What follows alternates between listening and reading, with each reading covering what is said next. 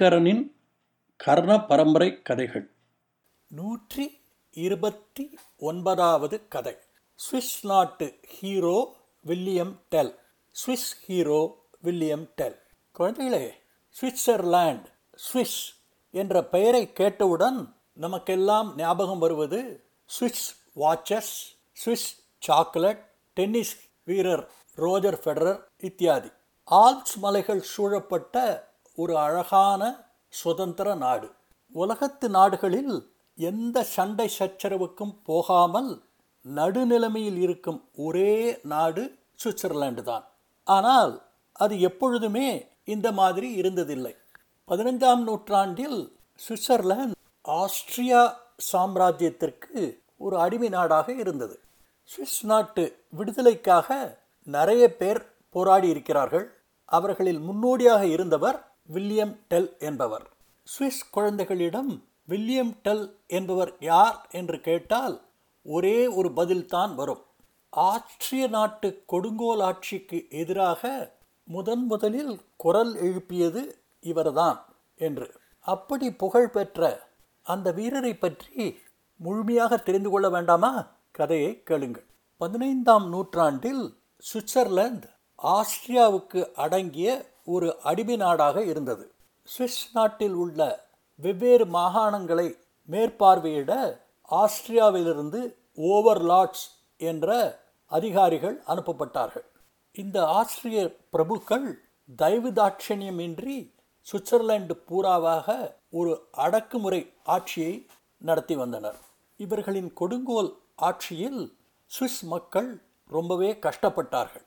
ஆனால் அவர்களால் அதை எதிர்த்து ஒன்றும் செய்ய முடியவில்லை. ஆட்சியின் அடக்குமுறைக்கு பயந்து அரசாங்கத்தால் விதித்த கடுமையான வரிகளை வாயை மூடிக்கொண்டு செலுத்தி வந்தார்கள். சுவிஸ் நாட்டின் ஒரு மாகாணமான லூசனுக்கு ஆஸ்திரிய பிரதிநிதியாக அனுப்பப்பட்டவர்தான் பேரன் கெஸ்லர். நம்ம கதையின் வில்லன். மற்ற ஆஸ்திரிய ஓவர்லாடுகள் போல கெஸ்லரும் ஒரு கொடுங்கோல் ஆட்சியைத்தான் நடத்தி வந்தான். ஆனால் அவர்கள் எல்லாவரையும் விட இவன் ஒரு சாடிஸ்ட் மற்றவர்கள் துன்பத்தில் சந்தோஷம் அடைபவன். சுவிஸ் மக்களை அவமானப்படுத்துவதற்காகவே வேண்டி புதிது புதிதாக வரிகளையும் சட்டங்களையும் கொண்டு வந்தான். விவசாயிகளின் குதிரைகளையும் எருதுகளையும் பலவந்தமாக பிடுங்கிக் கொண்டு மிருகங்கள் இல்லாமல் அவர்களை வயலில் உழவச் செய்தான். இப்படி கொடுமைக்கு மேல் கொடுமையாக அவன் ஏதாவது செய்து கொண்டே இருந்தான். மக்களும் தங்கள் உயிருக்கு பயந்து வாயை மூடிக்கொண்டு எல்லா கஷ்டங்களையும் சகித்து கொண்டு வாழ்ந்தனர். எதிர்ப்பு தெரிவிக்காத மக்களின் மனம் கெஸ்லருக்கு மேலும் அதிகார திமிரை அதிகரிக்க வைத்தது. நாட்டு மக்களை மேலும் அவமானப்படுத்த ஒரு புதிய விசித்திரமான திட்டத்தை கொண்டு வந்தான். மாகாணத்தில் உள்ள ஒவ்வொரு கிராமத்திலும் பொருட்கள் வாங்க விற்க இருக்கும். மார்க்கெட் ஸ்கொயர் என்ற பொதுவான இடத்தில் ஒரு கம்பத்தை நாட்டி அதில் தன்னுடைய தொப்பியை வைத்தான்.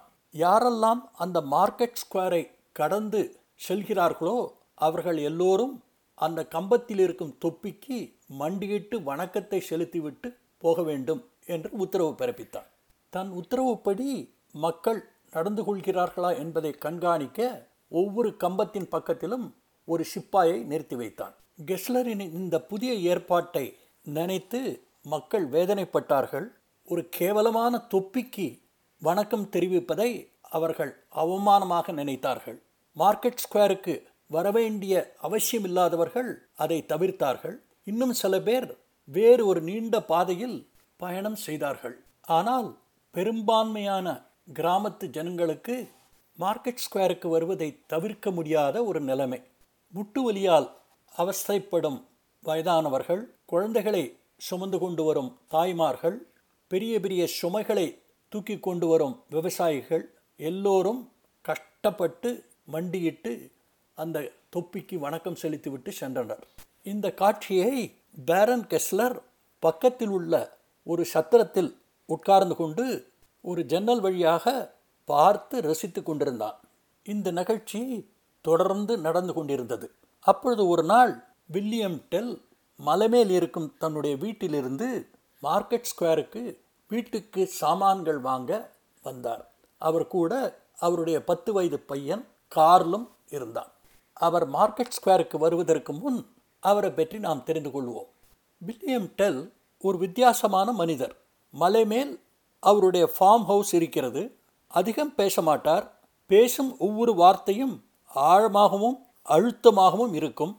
வார்த்தைகளில் ஒரு கம்பீரம் இருக்கும். அவர் மனிதரில் சிறந்தவர் வில்வித்தையில் சூரர் மலை ஏறுவதில் திறமைசாலி லூசன் ஏரியில் படகை செலுத்துவதில் பிரசித்தமானவர் நல்ல நண்பர் நல்ல அப்பா அவருடைய மகன் பார்வையில் அரசியலிலிருந்து ஒதுங்கி வாழ்பவர்.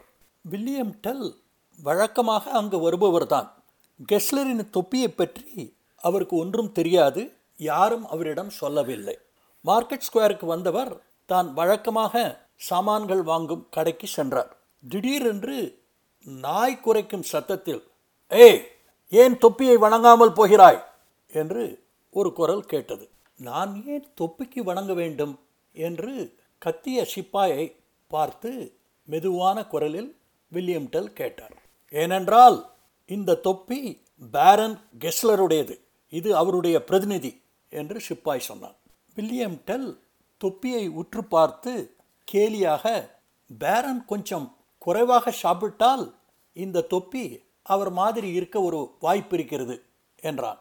தொடர்ந்து நான் என்றைக்கு இந்த தொப்பிக்கு வணக்கம் செலுத்துகிறேனோ அன்றைக்கு நிச்சயமாக எனக்கு பெரிய காதுகளுடன் ஒரு கழுதியினுடைய உருவம் வந்திருக்கும்.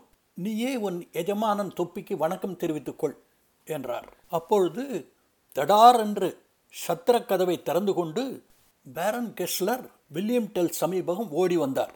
அவர் கையில் பாதி தின்ற ஆப்பிள் இருந்தது. வாயில் சுவத்தி கொண்டிருந்த ஆப்பிளோடு பேரன் கத்தினார். ஏய் என் தொப்பிக்கு வணக்கம் தெரிவிக்க மாட்டாயா? ஓ நீதான் வில்லியம் டெல்லா உன்னை பற்றி நான் நிறைய கேள்விப்பட்டிருக்கிறேன். உன்னை பற்றி இந்த மக்கள் பேசாத நாளே இல்லை. நீ பெரிய வில்லாளியா உன் செய்கையை பார்த்தால் நீ எதிர்கட்சி சேர்ந்தவனா புரட்சிக்காரனா? என்று கத்தினான். இதற்குள் காவலாளிகள் வில்லியம் டெல்லை கயிறால் கட்டினார்கள். வில்லியம் டெல் கெஸ்லரை பார்த்து உம்முடைய தொப்பியை அவமானப்படுத்தியதற்காக நீர் தகாத வார்த்தைகளினால் என்னை குற்றம் சாட்டுகிறீர் என்று சொன்னார். பேரன் கேட்டான் என் தொப்பிக்கு வணக்கம் செவ்வாயா என்று. முடியாது என்று வில்லியம் டெல் பதிலளித்தார். இதை கேட்ட பேரன் கண்கள் செவக்க உதடுகள் துடிக்க பைத்தியக்காரன் மாதிரி சிரித்து கொண்டே முடியாதா? நான் என்ன செய்வேன் தெரியுமா? உன் நிலங்களை பறித்துக்கொள்வேன் உன்னை பாதாள சிறையில் அடைப்பேன் என்றார். எந்த உணர்ச்சியும் காட்டாமல் வில்லியம் டெல் அமைதியாக நின்று கொண்டிருந்தார். அவருடைய அமைதி பேரனின் கோபத்தை மேலும் அதிகமாக ஆக்கியது. என்ன செய்வதென்று தெரியாமல் சுற்றுமுற்றும் பார்த்தான். அப்பொழுது கொஞ்ச தூரத்தில் நின்று கொண்டிருந்த வில்லியம் டெல்லினுடைய மகனை பார்த்தான். திடீரென்று அவன் மனதில் ஒரு புதிய திட்டம் உருவாகியது. தன் குரலில் இருந்த கடுமையை குறைத்து கொண்டு வில்லியம் டெல்லை பார்த்து சொன்னான் நீர் ஒரு பெரிய வில்லாளி என்று நான் கேள்விப்பட்டிருக்கிறேன். இவ்வளவு திறமைசாலியான உம்மை பாதாள சிறையில் அடைப்பது ஒரு புத்திசாலித்தனமான காரியம் இல்லை. அதனால் நான் உமக்கு ஒரு சந்தர்ப்பம் அளிக்கிறேன். இதோ என் கையில் இருக்கும் இந்த பாதி ஆப்பிளை நூறடி தூரத்திலிருந்து நீர் அம்பை எறிந்து தொலைத்தால் நீர் சுதந்திரமாக உம்முடைய வீட்டிற்கு திரும்பலாம் என்றார். வில்லியம் டெல்லுக்கு ஆச்சரியம். ஏதடா இந்த கல்நெஞ்சன்காரனிடம் கூட ஸ்போர்ட்ஸ்மன்ஷிப் இருக்கிறதே என்று நினைத்து பேரனை பார்த்து சம்மதிக்கிறேன் என்றார். பேரன் கெஸ்லர் தன் காவலாளியை பார்த்து காவலாளி அதோ நிற்கும். வில்லியம் டெல்லினுடைய மகனை அதோ தெரியும் மரத்தடியில் நிறுத்தி அவன் தலைமேல் இந்த பாதி ஆப்பிளை வையுங்கள் இங்கிருந்து அது சுமார் நூறு அடி இருக்கும். வில்லியம் டெல் தன் அம்பை நேராக எறிவதற்கு இந்த ஏற்பாடு உதவியாக இருக்கும் என்றார். அப்பொழுதுதான் வில்லியம் டெல்லுக்கு தன் மகன் கார் ஞாபகம் வந்தது. வாழ்க்கையில் முதல் தடவையாக அவர் கண்களில் ஒரு இனம் புரியாத பயம் தெரிந்தது. கெஸ்லர் இதை பார்த்து ரசித்தான். தன் அம்பினால் தன் மகனுக்கு ஆபத்து ஏற்படும் என்ற பயத்தில் வில்லியம் டெல் நிச்சயமாக இந்த முயற்சியை கைவிடுவார் தோல்வியை ஒப்புக்கொள்வார் என்னிடம் கருணை மனு கோருவார் என்று நினைத்தான். சிறிது குழப்பத்தில் இருந்த வில்லியம் டெல்லை பார்த்து அவருடைய மகன் கால் அப்பா என்னை பற்றி கவலைப்படாதீர்கள். நான் அசையாமல் நிற்பேன். உங்களால் இதை கட்டாயம் செய்து முடிக்க முடியும். எனக்கு நம்பிக்கை இருக்கிறது என்றான். காவலாளிகள் நூற்றம்பது அடி தூரத்தில் இருக்கும் அந்த மரத்தடியில் கார்லை கொண்டு நிறுத்தி அவனை கட்டி அவன் தலைமேல் பாதி ஆப்பிளை வைத்தார்கள். கார்ல் அவர்களை பார்த்து என்னுடைய அப்பா நிச்சயமாக இந்த ஆப்பிளை வீழ்த்துவார் என்று சொன்னான் உரத்த குரலில் அப்பா நான் தயார் என்றான். அங்கே கூடியிருந்த கூட்டம் அமைதியாக இந்த காட்சியை பார்த்து கொண்டிருந்தது. எங்கே பார்த்தாலும் ஒரே நிசப்தம். வில்லியம் டெல் குறிபார்த்து தன் அம்பை செலுத்தினார். அது தன் லட்சியத்தை தாக்கி அந்த ஆப்பிளை தூள் தூளாக ஆக்கியது. அதிலிருந்து கிளம்பிய சிறு துண்டுகள் கார்லின் தலை வழியாக அவன் கண்களை அடைந்தது. கால் சிரித்து கொண்டான். கட்டுகளை அவிழ்த்து கொண்டு அப்பா இருக்கும் இடம் சென்று அவரை இறுக தழுவிக்கொண்டான் அப்பா நீங்கள் சாதித்து விட்டீர்கள் என்றான். கூட்டத்தினர் எல்லோரும் ஒரே குரலில் அவர் சாதித்து விட்டார் அவர் சாதித்து விட்டார் என்று கத்தினார்கள். கெஸ்லருக்கு வில்லியம் டெல்லின் அம்பு எய்யும் திறமையை பார்த்து வியக்காமல் இருக்க முடியவில்லை. அதை வெளிப்படையாக சொல்ல வெட்கம். வில்லியம் டெல்லை எரிச்சல் ஊட்டுவதற்காக அவரை பார்த்து என்ன வில்லியம் டெல் உமக்கு ஒரு அம்புதானே அனுமதி? பின் ஏன் ரெண்டாவது அம்பை தயாராக வைத்திருக்கிறீர்? உம்மேல் உமக்கு நம்பிக்கை இல்லையா? என்று கேட்டான். வில்லியம் டெல் அமைதியாக பேரன் என்னுடைய முதல் அம்பினால் என்னுடைய மகனுக்கு ஒரு சிறு காயம் ஏற்பட்டிருந்தாலும் என்னுடைய இரண்டாவது அம்பு உம்மை குறிப்பார்த்திருக்கும் என்றார். இவனை அரஸ்ட் பண்ணுங்கள். இவனை பிடித்து கட்டுங்கள். துரோகி வில்லன் கொலைகாரம் என்று கத்திக்கொண்டே கெஸ்லர் ஒரு காவலாளிக்கு பின்னால் பயத்தினால் ஒளிந்து கொண்டான். இதற்குள் கூட்டத்தினர் தங்கள் கையில் கிடைத்த பொருள்களை எல்லாம் எடுத்து சிப்பாய்கள் மேல் எரியத் தொடங்கினார்கள். கெஸ்லர் சிப்பாய்களை பார்த்து சிப்பாய்களே இவனை குண்டு கட்டாக இழுத்து கொண்டு போய் ஏரிக்கு மறுபகுதியில் இருக்கும் நம்முடைய பாதாள சிறையில் அடையுங்கள். நாளைக்கு இவனுடைய மரண தண்டனை நிறைவேற்றப்படும் என்றார். காவலாளிகளும் வில்லியம் டெல்லை கட்டி இழுத்து கொண்டு போனார்கள். வில்லியம் டெல் தூரத்தில் இருக்கும் தன் மகனை பார்த்து கால் இங்கிருந்து ஓடிவிடு. சீக்கிரம் சீக்கிரம் என்று கத்தினான். காலும் கும்பலோடு கும்பலாக அந்த இடத்தை விட்டு ஓடினான். சில சிப்பாய்களோடு பேரன் கெஸ்லரும் வில்லியம் டெல்லும் ஒரு படகில் ஏறி ஏரிக்கு அக்கறைக்கு செல்ல தயாரானார்கள். படகு ஏரியின் பாதியை கடந்திருந்தது. அப்பொழுது ஒரு இடி மின்னலோடு ஒரு பயங்கரமான புயல் காற்று வீசியது. படகை இங்கு அங்குமாக தள்ளி படகில் உள்ளவர்களுக்கு எந்த திசையில் போகிறோம் என்ற ஒரு நினைப்பே இல்லாமல் இருந்தார்கள்.